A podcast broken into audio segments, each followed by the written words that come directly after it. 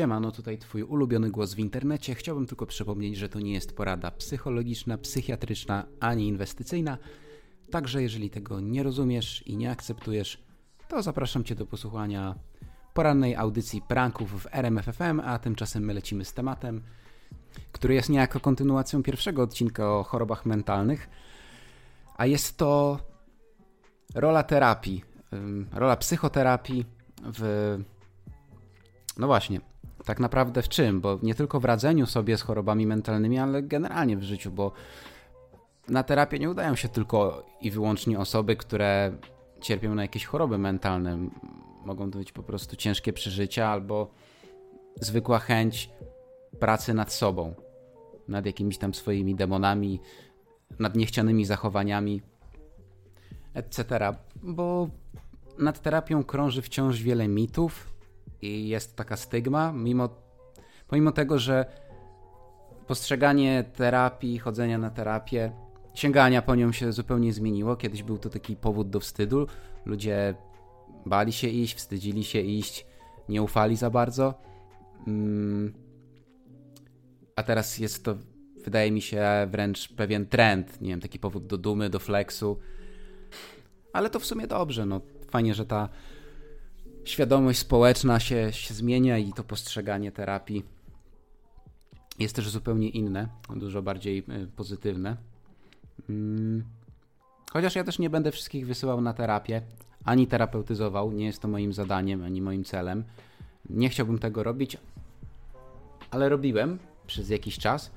W momencie, w którym dowiedziałem się od swojej własnej terapeutki, że już czas powoli kończyć, że ten proces zmierza ku końcowi, co, no, co sprawiło, że odjebała mi lekka sodóweczka mm, i zacząłem terapeutyzować wszystkich ludzi dookoła, ale to jest błąd, to jest bardzo irytujące, nie polecam tego robić. Mm, natomiast tak, powodem powstania tego odcinka jest to, że, że sam niedawno zakończyłem ponad dwuletni proces terapeutyczny mm, i no i mam parę przemyśleń na ten temat, dosyć ciekawych, e, wydaje mi się. Mm, także zacząłbym od tego, że tak naprawdę terapia nie rozwiąże wszystkich problemów, ale daje bardzo przydatne narzędzia. Do pracy nad sobą, oczywiście. Bo to też nie jest tak, że terapia jest jakimś, nie wiem, cyklem leczenia i nagle będziemy odmienionymi ludźmi. No, w jakimś stopniu na pewno, ale to jest raczej proces, który musi się skończyć. On się gdzieś tam zaczyna i gdzieś tam kończy, i my po jego zakończeniu powinniśmy być po prostu takimi terapeutami sami dla siebie.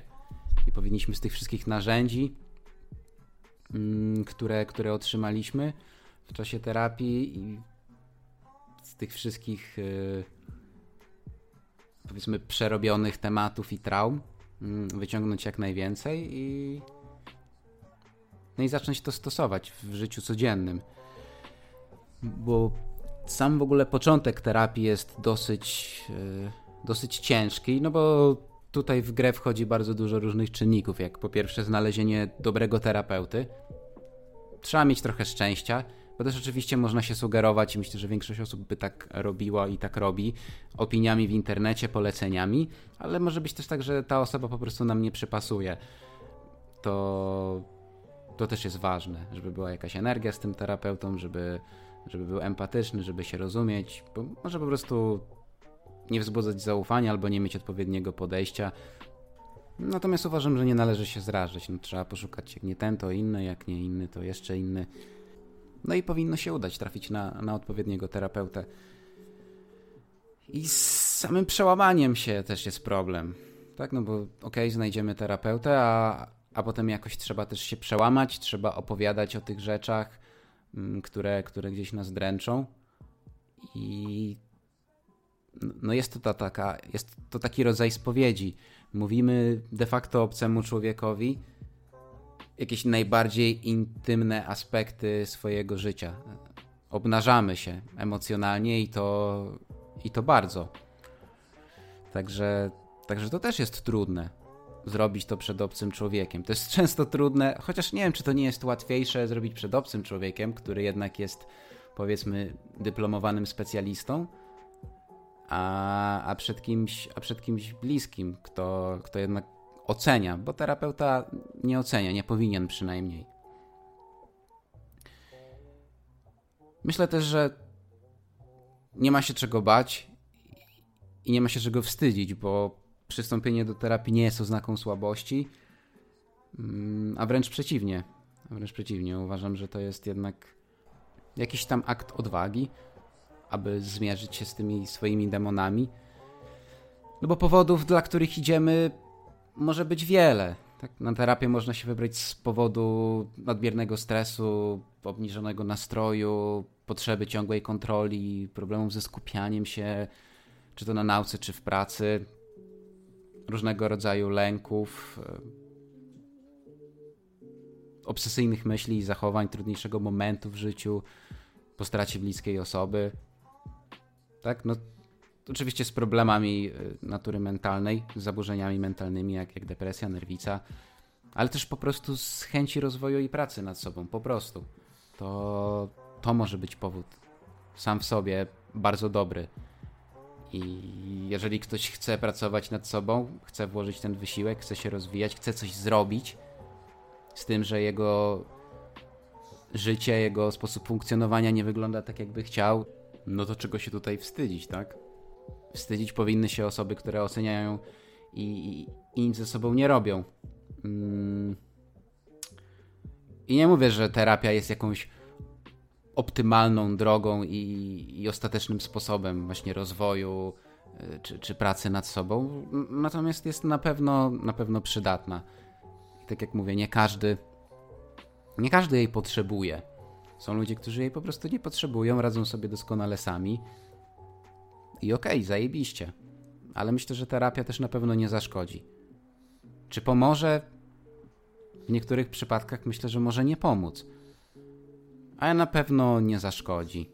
Ja udałem się na terapię ze względu na nerwicę lękową, ale też dlatego, żeby poprzerabiać jakieś swoje traumy, poradzić sobie z wewnętrznym krytykiem, z takim chorobliwym perfekcjonizmem, z, z kontrolowaniem gniewu i generalnie emocji, a raczej z regulowaniem ich, jak to się fachowo powinno nazywać, bo emocje Emocji nie da się kontrolować, można je regulować, trochę jak, jak takim pokrętełkiem na wieży stereo.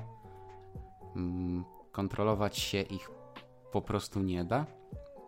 Dlatego też terapeuta dostarcza nam narzędzia do radzenia sobie z problemami, takie jak ćwiczenie na uważność, medytacja mindfulness, czyli bycie tu i teraz i skupienie się na tym, co teraz odczuwamy, co teraz myślimy, żeby lepiej poznać te nasze myśli, które nami kierują, mm, żeby stosować pozytywne komunikaty wewnętrzne. To jest na przykład bardzo ważne y, dla mnie osobiście, czyli jeżeli zmieniamy sposób komunikowania się ze sobą czy z innymi ludźmi na, na taki bardziej optymistyczny, pozytywny, na zasadzie nie wiem, wstaję rano do pracy i zamiast sobie pomyśleć, kurwa mać, 7.30 znowu trzeba iść do tyry na 8 godzin, to sobie myślę, że no spoko, idę do pracy, fajnie, że mam tą pracę, fajnie, że zarabiam. Siedzę sobie w dresach yy, i klikam w komputer i zarabiam dwie średnie krajowe. Czy to jest aż takie tragiczne? Albo nie wiem, no. Yy, wstajesz rano i cieszysz się, że że jesteś względnie zdrowy, że oddychasz, że się obudziłeś, nie wiem, że nie umarłeś we śnie, no, no wiadomo o co mi chodzi, prawda? Mm, chodzi o to, że ten wewnętrzny kom komunikat, albo zewnętrzny, bo to może być też w stosunku do innych ludzi, tak? No zamiast powiedzieć komuś, że e, kurwa, ale jesteś leniwy, to powiedz, nie wiem, stary, dawaj, w, e, dawaj, dasz radę, dawaj, zrób coś, nie miałeś coś zrobić Będziesz żałował, jeżeli się zamulisz i tego nie zrobisz, nie? No nie wiem. To jest, to jest po prostu. To jest po prostu oczywiste, że tak powinno się robić. Przynajmniej dla mnie to jest teraz oczywiste. Bo to naprawdę pomaga w niebyciu takim wampirem energetycznym, w, w rozwijaniu dyscypliny, w przełamywaniu jakichś złych przyzwyczajeń. no bo nie zawsze nam się będzie chciało i nie zawsze wszystko będzie super, ale można to jakoś zrelatywizować albo stworzyć bardziej pozytywny komunikat. Spojrzeć po prostu na, na jasną stronę, tak? na, tą, na tą lepszą stronę danej sytuacji czy danego aspektu. Co tam jeszcze mamy? Mamy jakieś techniki relaksacyjne, ćwiczenia oddechowe. Y, są całkiem spoko. Mm, można sobie o tym poczytać, bo są bardzo różne. I te ćwiczenia relaksacyjne mogą się tak naprawdę sprowadzać do bardzo prostych czynności, jak spacerowanie, czytanie, rysowanie, jakieś wizualizacje. No, krótko mówiąc, dla każdego coś miłego.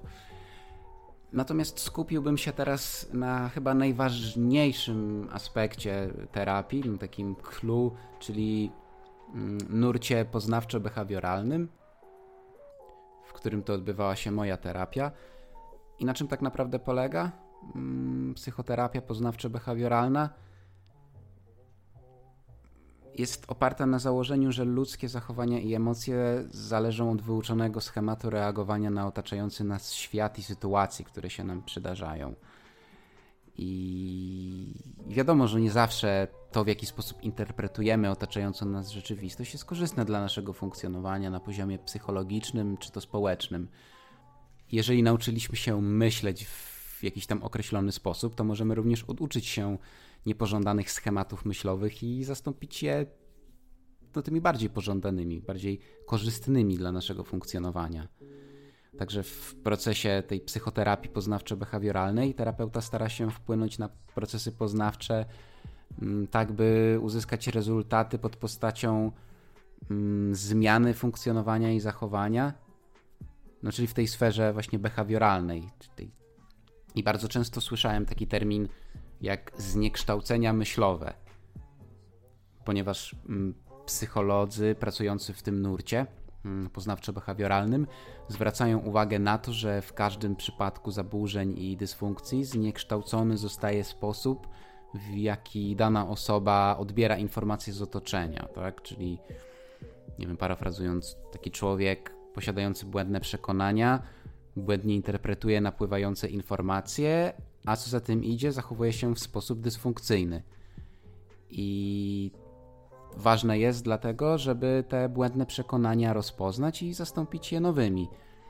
U mnie na przykład takim przekonaniem było patologiczne wracanie do, do przeszłości, jakby rozgrzebywanie trochę przeszłości i tego, jakie konsekwencje miały decyzje podjęte w przeszłości na to, co jest teraz albo na to, co będzie gdzie nie za bardzo mam już na to jakikolwiek wpływ. Takie tkwienie w przeszłości, powiedziałbym. Mm, a błędnym przekonaniem było to, że nic już się nie da zrobić i, i że błędne decyzje, które podjąłem tam x lat temu, albo w ogóle nie podjąłem żadnych decyzji czy akcji, zdeterminowały już całe moje życie i, i tyle. I już nic się nie da z tym zrobić. To na przykład było jedno z, z takich moich błędnych przekonań. Mm. Nie chcę też za bardzo tutaj się rozmieniać na drobne i, i mówić o tych wszystkich mm, rzeczach, które, które ja przerabiałem albo jak sobie z nimi poradziłem, bo trochę mało jest na to czasu, a poza tym nie chciałbym się aż tak bardzo obnażać, natomiast mm, bardzo mi pomogły takie metody jak właśnie te, te zmiana tych komunikatów wewnętrznych i i kluczowość słowa teraz, czyli skupienie się na tym, co jest tu i teraz, co ja teraz mogę zrobić i jak mogę wpłynąć swoimi obecnymi akcjami na to, co się wydarzy w przyszłości. Jak ważne jest to, żeby nie zatracić się ani w przyszłości, ani w przeszłości, bo de facto obie te rzeczy albo już nie istnieją, albo jeszcze nie istnieją, więc warto skupić się na tym, co istnieje. No i właśnie ja dzięki terapii nauczyłem się bardziej być w teraźniejszości i skupiać się na tym, co jest tu i teraz i co jest tak naprawdę ważne i, i co można zmienić. Odcinać się od przeszłości. Wiadomo, że przeszłość nas definiuje i ona jest ważna w kontekście naszego życia, bo, bo dzięki niej się uczymy, bo mamy fajne wspomnienia, bo, bo mamy ważne lekcje, o których powinniśmy pamiętać, takie ży życiowe lekcje. No ale Pantarej, tak? Wszystko płynie, czas ucieka i nie ma sensu za bardzo się zamulać gdzieś tej w przeszłości i rozpamiętywać. bo jej już się nie da po prostu zmienić. Warto natomiast skupić się na tym, co jest tu i teraz, żeby wykreować jak najlepszą przyszłość. Jakkolwiek nie byłoby to oczywiste, to, to ciężko jest ludziom to zrozumieć, a, a nawet nie tyle zrozumieć, co, co pogodzić się z tym, co nauczyć się tego, żeby odcinać, oddzielać tą przeszłość grubą kreską i, i, i nie oglądać się za siebie. To jest trudne. Tego, tego się musiałem nauczyć. Musiałem się też nauczyć trochę odpuszczać samemu sobie i być, być dla siebie lepszym, dobrym, bardziej wyrozumiałym, bo, bo wymagałem od siebie troszeczkę za dużo naraz. Mm, bo uważam, że trzeba od siebie wymagać. Jeżeli widzisz w sobie duży potencjał, wiesz, że masz jakieś tam mocne strony, talenty i jesteś gdzieś tam ciekawy tego życia, głodny tego życia, czy tam sukcesu, jakkolwiek ktoś sobie by go tam zdefiniował, to, to trzeba od siebie wymagać, bo jak ja nie będę od siebie wymagał, to, to, to ktoś ma inny ode mnie wymagać. My tylko powinniśmy od siebie wymagać, ale też nie za dużo. Albo inaczej, nie za dużo naraz, bo właśnie to był ten problem. Zawsze moja terapeutka mówiła mi, żebym przestał od siebie tyle wymagać, ale ja muszę od siebie tyle wymagać, bo ja wiem na co mnie stać, natomiast wrzucam za dużo naraz. Zawsze miałem do tego taką analogię, jakbym przyszedł pierwszy raz na siłownię i chciał jebnąć 200 na klatę na rekord. No nie ma takiej możliwości, nie dasz rady tego zrobić, ponieważ rzeczy trzeba robić stopniowo. Zazwyczaj. Zazwyczaj jest tak, że zanim staniesz się mistrzem, najpierw musisz być uczniem. No i tutaj przechodzimy do mojej ulubionej metody małych kroków.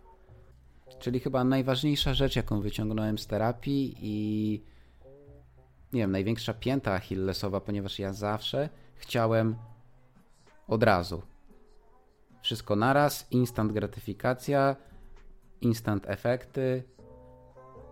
No, wchodzisz jesteś najlepszy. Nie akceptujesz tego, tego procesu, tego, tych, tych, tych początkowych męczarni, tego, tego wyzwania. Nie, ja wchodzę, coś robię, muszę być najlepszy, od razu muszę wszystko umieć. To tak nie działa, no nie? To jest, to jest właśnie ten perfekcjonizm, który, który gubi wielu ludzi. I trzeba się pogodzić z tym, że ten progres może być różny i na przykład ktoś szybciej coś łapie, ma, ma do tego, nie wiem, może większy dryk, ale ostatecznie ty, jeżeli się uprzesz i, i poświęcisz, poświęcisz się temu procesowi i, włożysz odpowiednio dużo, dużo wysiłku, to i tak dojdziesz wyżej, tak? Zajedziesz wyżej. Może na początku krzywa progresu tej drugiej osoby będzie bardziej, yy, bardziej rosnąca, ale twoja w pewnym momencie będzie wykładnicza, tak? Yy, wy, wyjebie ją nagle. I, I ty zajdziesz wyżej, pomimo że na początku wystartowałeś wolniej. Także no, liczy się efekt końcowy. Ale też terapia oczywiście nie polega na tym, że terapeuta siedzi i opowiada ci takie, takie oczywistości. No bo to są oczywistości, tak? które większość ludzi wie i jest to bardzo logiczne, ale gorzej jest trochę z takim, nie wiem, przyswojeniem tego, zaakceptowaniem, że tak jest. Że z jednej strony wiemy, że tak jest, ale trochę to negujemy. Wydaje mi się, że dużo osób się, się z tym zgodzi. Tak samo jak zgodzi się z tym, że większość z nas ma taką po prostu ludzką potrzebę wygadania się, szczególnie jeżeli nam coś ciąży. I, I, każdy tak ma, że musimy trochę ten ciężar zrzucić. Tak opowiadamy o, o ciężkim dniu, o swoich problemach, o rzeczach, które nas dręczą, mm, bo, bo ciężko się gdzieś tam to dusi. No i to jest, to jest normalne i terapia i terapia wypełnia tą potrzebę wygadania się. I tutaj terapeuta pełni rolę takiego obiektywnego powiernika tajemnic i, i naszych różnych problemów. I uwierzcie mi, wyrzucenie z siebie gówna, które ciąży, rzeczy, których nie mamy odwagi powiedzieć nikomu innemu, mm, to jest naprawdę oczyszczające i to jest takie uczucie olbrzymiej ulgi, jakby ktoś zdjął z nas, nie wiem, ołowianą kamizelkę albo zbroję.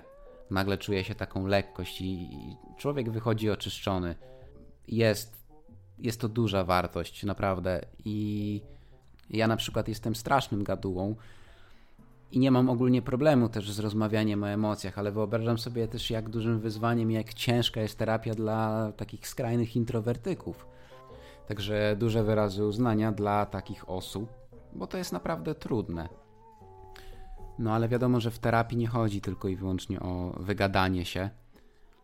Mm, nie rozmawia się raczej o zerwaniu z chłopakiem czy jakichś błahostkach. Chociaż wiadomo, to może być dla kogoś koniec świata i bardzo, bardzo trudne przeżycie.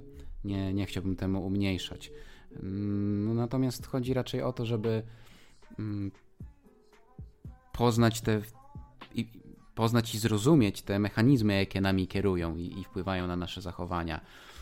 W terapii poznawczo-behawioralnej chodzi o to, żeby się troszkę przeprogramować, zmienić totalnie sposób myślenia, poznać te swoje myśli, te, te schematy myślowe, zlokalizować i zneutralizować te, te natrętne myśli, które wpływają na nasze postrzeganie rzeczywistości, na nasze postrzeganie samych siebie. Troszkę bardziej skupić się na faktach niż na tym, co, co my uważamy, więc nabrać takiego dystansu do swoich myśli, bo one nas nie określają. Tak? Myśli nie określają tego, kim jesteś. Bo czasami może się zdarzyć tak, że ktoś ci coś tam zarzuci, jakiś nieprzyjemny komentarz, jakieś, jakieś słowo, jakąś tezę i to gdzieś z tobą zostanie. A nie można pozwolić, żeby jakaś taka właśnie negatywna, natrętna myśl definiowała całe twoje życie. Ona potrafi jak taki robak ci się zagnieździć w głowie i, i jątrzy i, i, i sączy toksynę, tak? Ja też zacząłem dużo zdrowiej podchodzić do, do różnych takich psychosomatycznych objawów yy, związanych z nerwicą, do jakiegoś tam, nie wiem, uczucia osłabienia, jakiegoś ucisku w klatce piersiowej, yy, jakiejś tachykardii, drżenie rąk, lęki, uczucie odrealnienia. No to jest wszystko generalnie psychosomatyka, czyli te jakieś cielesne manifestacje problemów z naszą psychiką. I ja sobie powtarzałem, że kurde, to nie jest tak naprawdę do końca prawdziwe. To nie jest tak, że coś mi jest. Okej, okay, czuję się źle, to jest pewien fakt, że się czuję źle, ale to nie wynika z poważnych problemów zdrowotnych, to nie jest bezpośrednie zagrożenie życia, chociaż takie natrętne myśli w momencie jakichś powiedzmy bardziej nieprzyjemnych E, objawów czy, czy ataków się pojawiają i trzeba to sobie właśnie w ten sposób zrelatywizować, umniejszyć temu wszystkiemu, nauczyć się z tym właśnie radzić, rozpoznawać to i, i nauczyć się powiedzieć właśnie, że kurde, to jest nieprawdziwe. Won.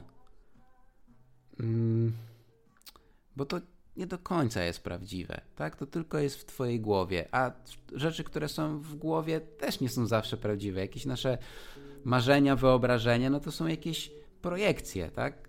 I tak samo te psychosomatyczne objawy, one też czasami mogą być mocno wyolbrzymione przez takie nakręcanie się. Nie wiem, na ile to jest zrozumiałe, ale ktoś, kto to przeżył, myślę, że będzie wiedział o co chodzi. Oczywiście ciężko jest zamknąć dwuletni, ponad dwuletni proces w dwudziestu paru minutach gadki. Natomiast mam nadzieję, że udało mi się gdzieś tam fajnie to wszystko wypunktować. Mm, na czym, na czym polega terapia i e, jaką pełni rolę, bo pełni rolę tak naprawdę komplementarną w tym, w tym procesie nie wiem, pracy nad sobą, czy czy leczenia zaburzeń mentalnych, tak? no bo do tego jeszcze dochodzi farmakologia i też po prostu taka, e, taka praca nad sobą indywidualna, tym, tym co robimy, tym jak się odżywiamy, jak funkcjonujemy, czy się ruszamy, czy się nie ruszamy, e, jaka jest nasza higiena snu i tak dalej, bo sama terapia nie wystarczy. Tak jak wspomniałem na początku, terapia nie rozwiąże wszystkich Twoich problemów, no ale na pewno jest, jest jednym ze sposobów jest jedną z dróg, które wydaje mi się należy obrać w, w tym procesie właśnie walki z chorobami, zaburzeniami mentalnymi. Ale dla mnie też psychoterapia była taką drogą do samopoznania. Te wszystkie techniki relaksacyjne, te wszystkie triczki na zasadzie nie wiem, zmiana sposobu komunikacji, e, tak, mindfulness, metoda małych kroków, te, te wszystkie rozmowy, to takie dłubanie gdzieś w swojej, w swojej głowie, w przyszłości, w szukaniu związków przyczynowo-skutkowych pomiędzy sytuacją, zachowaniem, reakcją. No, na pewno odmieniło dużym stopniu moje życie i sprawiło, że stałem się innym człowiekiem. Może nie o 180 stopni innym, ale na pewno bardziej świadomym, dojrzalszym i na pewno było warto. Ja jestem dumny z siebie, z tego, co udało mi się osiągnąć. Natomiast doskonale zdaję sobie sprawę z tego, że tak naprawdę to jest dopiero początek. To nie jest tak, że kończysz terapię i haha, nagle jestem zajebisty, teraz ja będę wszystkich terapeutyzował, teraz ja będę mówił ludziom, jak mają żyć, ja już się nie muszę zmieniać, słuchaj, a ja byłem na terapii, więc ja wiem o czym mówię, a ty zamknij mordę, e, idź na terapię. Nie powinno się wszystkich wysyłać na terapię, bo nie wszystkim jest ona potrzebna. Wielu osobom by się ona na pewno przydała, ale ja bym też nie wysyłał wszystkich na terapię. I na pewno bym się w ten sposób nie zachowywał. E, to jest właśnie zakończenie tego procesu terapeutycznego jest początkiem zupełnie nowej drogi, czyli właśnie to, trochę, to jest trochę tak, jakby cię ktoś wypchnął z gniazda. I teraz zobaczymy, czy umiesz fruwać, czy, czy faktycznie ta terapia ci coś dała, czy umiesz mm, czy umiesz stosować te narzędzia terapeutyczne, czy, czy faktycznie jesteś zaangażowany dalej w ten, w ten proces, bo ten proces tak naprawdę trwa całe życie. Tak? Ten proces samopoznania, proces samorozwoju, dojrzewania, no całe życie się rozwijamy. Więc to, to nie jest tak, że kończysz terapię i już wyzdrowiałeś. Jeśli miałbym to przyrównać do takiego procesu leczenia w medycynie. Więc to jest największy błąd, jaki można zrobić, czyli zaprzepaścić cały progres i cały ten sukces terapeutyczny. Tym, że ktoś spoczywa na laurach i przestaje być zaangażowany, zapomina o tych wszystkich technikach e, relaksacyjnych, o, o, o tych mindfulnessach, o wszelkich technikach radzenia sobie z, z regulowaniem emocji, ze swoimi problemami, ze swoimi myślami. No nie wolno do tego dopuścić. Trzeba być cały czas zaangażowany. I to też jest duży błąd, że ludzie często właśnie chodzą sobie na tę terapię, ale nie są w pełni zaangażowani. Tak przychodzą sobie z tygodnia na tydzień, albo, albo rzadziej, albo częściej. No, ta intensywność też oczywiście zależy, ale spoczywają na laurach, kończy się terapia i myślą, że już wszystko będzie fajnie. Teraz to jest właśnie dopiero wyzwanie. I to bym chciał podkreślić dobitnie powtarzając to po raz drugi, bo to jest bardzo, bardzo ważne, żeby nie zaprzepaścić efektów tej terapii. No bo co z tego, co z tego całego czasu, z tego wysiłku, z tych wydanych pieniędzy, skoro potem i tak wracamy do punktu wyjścia? No to chyba nie o to chodzi, prawda? I przechodząc do podsumowania, terapia nie jest oznaką słabości. Terapia nie jest dla wszystkich. Chociaż większość osób, nie wszyscy jej potrzebują, ale większość osób, która jej potrzebuje, nigdy na niej nie była. I wydaje mi się, że tak jest. Yy, tak mi się po prostu wydaje. Nie mam na to, bo ciężko to zmierzyć, tak? Jak możesz matematycznie zmierzyć, czy ktoś faktycznie potrzebuje terapii? No pójdziesz i zapytasz, czy uważa pan, że potrzebuje terapii? Tak, a był pan nie, a czemu? A, nie wiem. No, to jest taki mój po prostu szacunek. Ja osobiście uważam, że terapia odmieniła moje życie w znacznym stopniu sprawiała, że stałem się o wiele, wiele silniejszym człowiekiem. I to, czy ona zadziała i przyniesie pożądane efekty, to zależy blisko w 100% od nas, nie od terapeuty. Myślę, że warto o tym pamiętać. No, chyba tyle na dzisiaj. Trzymajcie się i do następnego.